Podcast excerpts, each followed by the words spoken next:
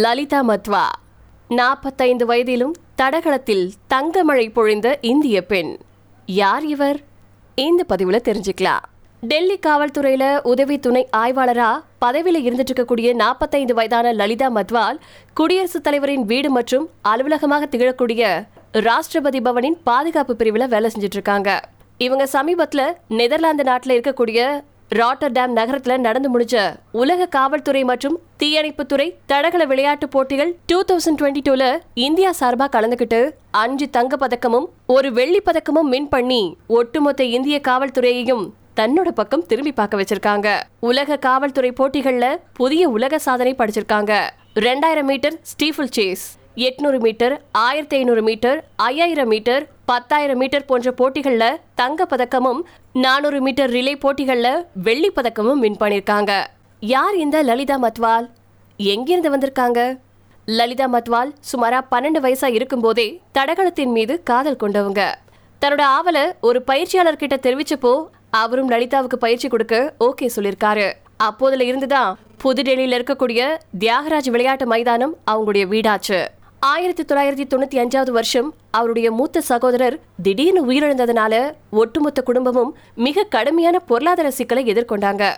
குடும்பத்தின் பண கஷ்டத்தை போக்கவும் தனக்கென ஒரு எதிர்காலத்தை அமைச்சு கொள்ளவும் அரசு பணிகளை நோக்கி தன்னை தயார்படுத்திக் கொள்ள தொடங்கினாங்க லலிதா மத்வால். அரசு பணிகள் அப்படின்னு சொன்னதுமே மைதானத்துல அதிக நேரம் செலவழிக்கிறத கைவிட்டுட்டு மெல்ல தட்டச்சு ஸ்டெனோகிராஃபி போன்ற பல்வேறு படிப்புகள்ல தன்னை ஈடுபடுத்தி கொண்டாங்க.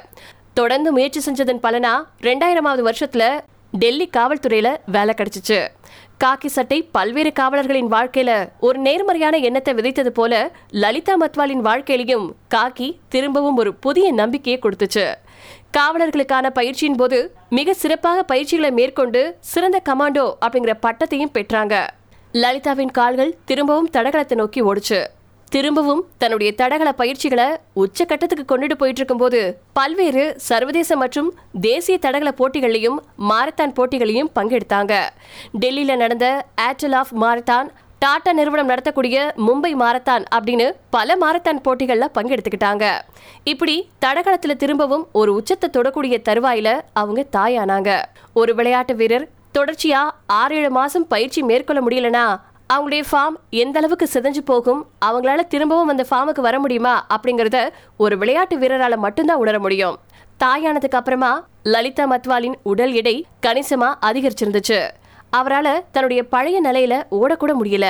அந்த சமயத்துல நான் எடுத்திருந்த போட்டோஸ்லாம் பாத்தீங்கன்னா இது நான் தானா அப்படின்னு உங்களால கண்டுபிடிக்கவே முடியாது அப்படின்னு வேடிக்கையா சொல்லியிருக்காங்க லலிதா.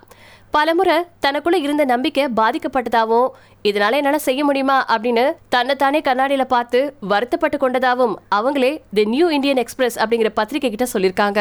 ஆனா அதை எல்லாத்தையும் கடந்து திரும்பவும் தடகளத்துல தன்னுடைய பழைய ஃபார்முக்கு வந்து இன்னைக்கு பல தங்க பதக்கங்களை வின் பண்ணி குவிச்சிருக்காங்க லலிதா மத்வால். என்னோட கணவர் ராஜேந்திர சிங் மத்வால் எனக்கு எப்பவுமே ஊக்கம் கொடுத்தாரு. நான் திரும்பவும் நல்ல உடன்திறனோட வரணும் அப்படின்னு என்னுடைய கணவர் எனக்கு ரொம்ப உதவினாரு அப்படின்னு மகிழ்ச்சியோட ஷேர் பண்ணியிருக்காங்க லலிதா மத்வால். உங்களுடைய எதிர்காலம் என்ன அப்படின்னு பத்திரிகையாளர்கள் கேட்டப்போ இந்த வயசுல என்னால ஒலிம்பிக் போட்டிகள்ல பங்கெடுக்க முடியாது. ஆனா மிஷன் ஒலிம்பிக்ஸ் திட்டத்தின் கீழ் இளம் தலைமுறை வீரர்களுக்கு பயிற்சி அளிக்க நான் விரும்புறேன். அது எனக்கு மகிழ்வை தரும் அப்படின்னு அவங்க சொல்லியிருக்காங்க. விடாமுயற்சியின் மூலமா விஸ்வரூப வெற்றி பெற்றிருக்கக்கூடிய லலிதா மத்வாலுக்கும் அவர் தொடர்ந்து ஊக்குவிச்சிருக்கக்கூடிய அவருடைய கணவர் ராஜேந்திர சிங் மத்வாலுக்கும் நம்மளுடைய பாராட்டுகளை தெரிவிச்சுக்கலாம்.